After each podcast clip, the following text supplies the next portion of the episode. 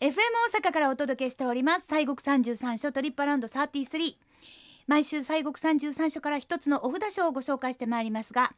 今週はですね第28番お札書の成合さん成合寺さんをご紹介したいと思います、はいまあ今の時期行くとねいいですね。はい海もこうわーっと下に見えそうてよええんちゃいます綺麗ですよね、はいお願いしますえー、成合さん成合寺さん第28番目のお札所でございますが、はい京都府の宮津市にございまうす、んえーお札所の中では最も北側にあるんですねはいはい、えーでございます、えー、堤川岳のお中腹にございまして日本三景の一つでございます天の橋立がこう一望できるねそうそうそうそうところでございますよねええとこですねはいうんえー、もともとはですね日本古来のいわゆる山岳修行の、おーまあ、修験道の場として、えー信仰があったこのお山でございまして、えーそこに704年文武天皇さんの直眼によりまして親王上人が建立されたとこういうふうに伝わっているお寺でございます。うんねえ私も行かせてもらったんですけど、雪が降った後だったんで あー大変よーもう必死よでも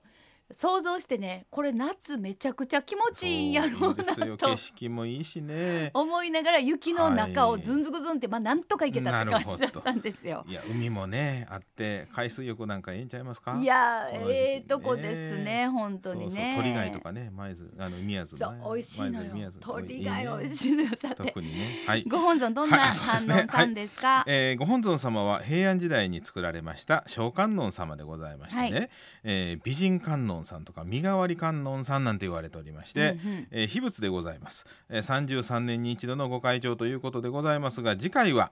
えー2038年の予定ということでございますあーまあまあなまあなんとか行こうなんとか行きましょうん、そうねあと17う年17年67年か、ね17そうです年ねでございますまあ頑張りましょうね頑張りましょう、はい、えーさああの身代わり観音さんって呼ばれる、はいはいそんなお話もありましたそうでございまますね、うんこのお成愛寺という名前の由来にもなりました伝説で「今昔物語集」の中に、まあ、記されているお話でございましてね、はいえー山のおこの草案にこもって修行しておりましたお坊さんがさりほ 先ほどの話じゃないですけど、うん大雪で、えーこのいおりに閉じ込められてしまうんですね閉。じ込められるかもしれんはいのわかります、いやこれ今でもあるんですよ で。えーあの雪が多く降ったらですね、うん山降りられなくなってあねそうなんです上にご住職があの残されるっていうこと がね今もたまにあるっていうねいやあの、はでしかもちょっと行く道がだまあまあ急なんですよ急ねでございますまあまあはい急なんで、そうです気をつけてください、はい、でまあ里の人のそんな往来もないんでね、ないでいわゆるこの食料が尽きてしまうんですよいやそうでしょうはねあだからまあ何日間かってことですよねこれそう一日ではなもくう食べるもんなくなってしまったということでこのお坊さんはもう餓死寸前状態になったんですねうんでそこで、えーまあその仏さんのところへ行きまして、まあ、一生懸命、えーこう祈っておったんですうんうね、んえーしましたらこのお堂の外にですね傷ついた鹿さんが倒れてるのに気づくんですよあでこの鹿がこう倒れておるとでこのお坊さんは、まあ、その肉食きをしたらいかんとお肉を食べたらあかんというその戒律があるけれども、はい、えーしかしこの命がもう終わりそうだったんで、うん、もう意を決しましてですね、はいそのまあ鹿さんのもも肉をですねそぎまして鍋に入れて炊いて食べたんですね。うーんはいでやがて、まあ、雪も消えまして、えー里の人たちが大丈夫かしら言うてお堂へこう上がってきますと、えーご本尊さんのおこの太もものとこが切り取られましてねお鍋の中には木くずが散ってたわけなんですよ。あらーということはは、いでそこでまあこう倒れてるお坊さんがこう気づきましてね、うんえーこれは観音さんが身代わりになって助けてくれたんやといいうことを悟りましてその木くずを拾うて、えー仏さんのこの太もものとこにこうつけてみると元通りに戻っていったというようなありがたい、はい、そんなまあことがありまして、うんえーそういうまあ願い事が叶うなり合うということでね願う願うことがなり合う寺ということでなり愛寺というふうに名付けられたというふうに言われておりますいね。やそうですか、はいまあもうね鹿さんになってうんねそらもうまあはい、もう命とのもうギリギリラインだったわけですね。そうですよん。それは大変な話ですよね。いやでもね本当に、はいなかなかちょっとこうギュッとしたとこね上がっていかなきゃいけませんのそうでそう。まあでもだから逆に行けるとあの感激もひとしおといったね、い成合寺さんなんですが、い見どころを教えてください。はい。えーとですねまあ、見どころと言いますと現在の本堂は江戸中期の建物でございまして、はい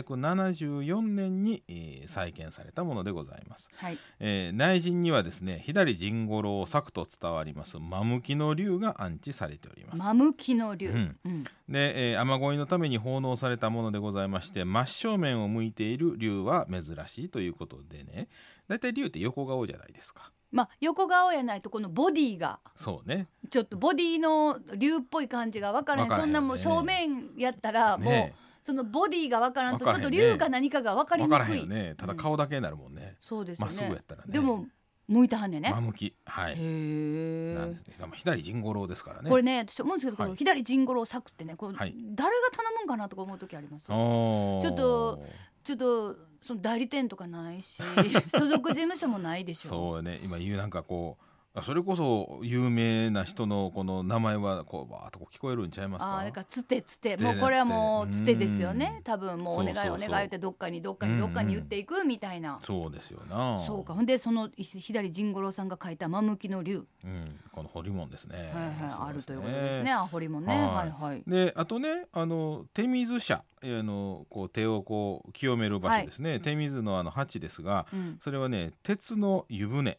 でが使われておりましてねはいこれはあの鎌倉時代に作られたもんで重要文化財指定でございます。使われてるのうん、まだねすごいそうなんですってでこのお寺の、まあ、湯や、まあ、昔のお風呂ですなうんで係をするためにその湯船使われてたんですってね。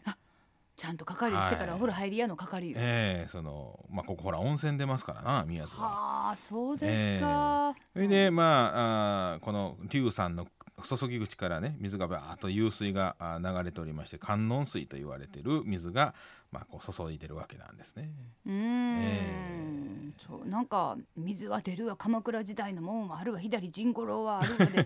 すごいですねすごいです景ね。色は上がったら景色は綺麗はうで、んね一度やはりまあちょっとちょっとあのいろんなある密集してないところですから、はい足を伸ばしていくっていうねそうそうそうそう感じになるかなというふうはいに思いますんで、はい、さっきから言ってるその景色がやっそぱうでりす素わ晴らしいんですよね。 2005年にねその鎌倉時代の様式で復元されました、えー高さおよそ33メートルのお五重の塔がございましてですね、はい、えー西のあ塔の西側の散策の道を進みますと弁天山あ展望台へ参りましてうんで、えーまたそのお成合山から7分ほど車で上がった山頂にはパノラマ展望所というのがありましてねはいでそこは厄除けの瓦投げができます。はいはい河原投げはいはえーい。瓦家あ瓦家投げですね、うんうんうんができましてねピャ三ーっと投げそうあのピちャーっっとちゃいやつねピャーっと、うん3枚200円でございましてもういわーとか言いながら投げたいですね。ね今えね気持ちいいですよ。ねえで、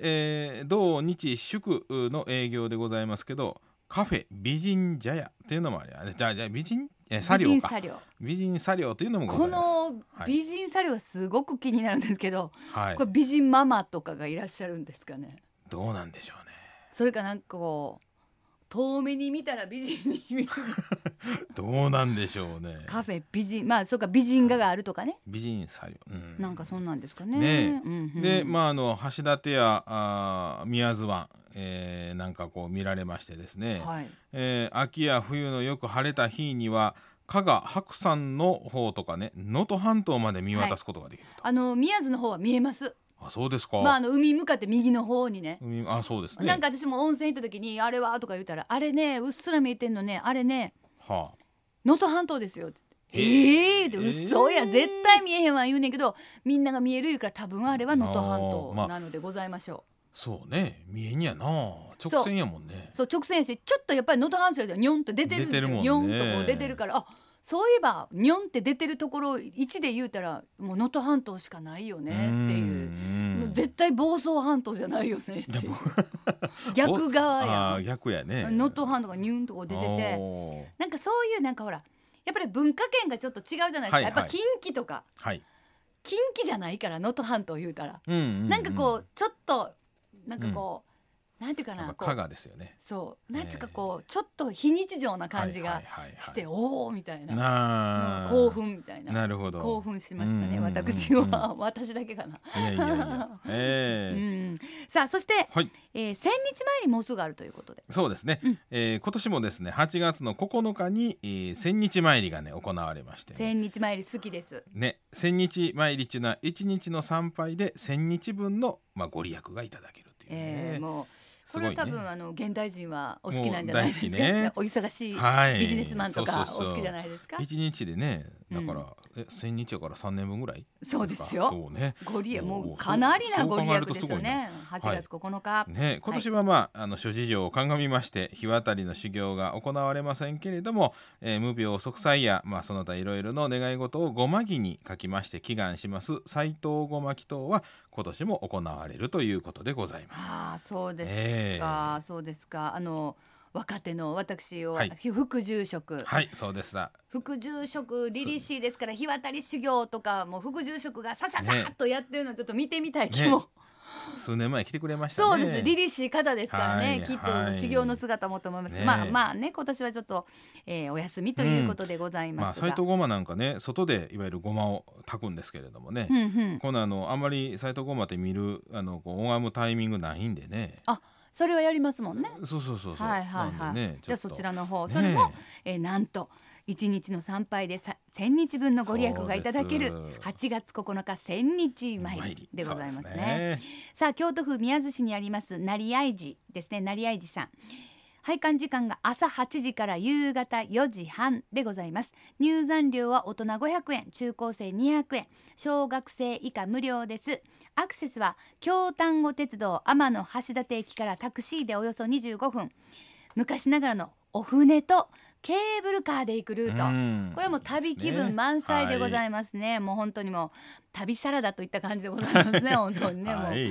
天野橋立駅から天野橋立桟橋まで歩いて行って、えー、丹後海陸交通観光船に乗って一宮桟橋で降りて府中駅から天野橋立ケーブルカーに乗って笠松駅下車笠松駅から成合登山バスに乗り換えて成合寺で降りてくださいもうほんまもう旅ですねこれねそうですね。はい、お車の場合は京都縦貫道自動京都縦貫自動車道与謝天野橋立インターチェンジから国道176 178号線経由でおよそ8.5キロ駐車道は50台ございますさあそれでは森さん、ご信号お願いします、えー、成合寺さんのご本尊さん、小観音さんでございますので、オンアローリキャソアカでございます。オン、はい。アローリキャソワカは、はいいわ、かりましではた三遍お願いいたします。はい。オンアローリキャソアカ、オンアローリキャソアカ、オンアローリキャソアカ。はい、ありがとうございます。さあ今週は西国三十三所第二十八番のお札書成合さん成合寺をご紹介しました。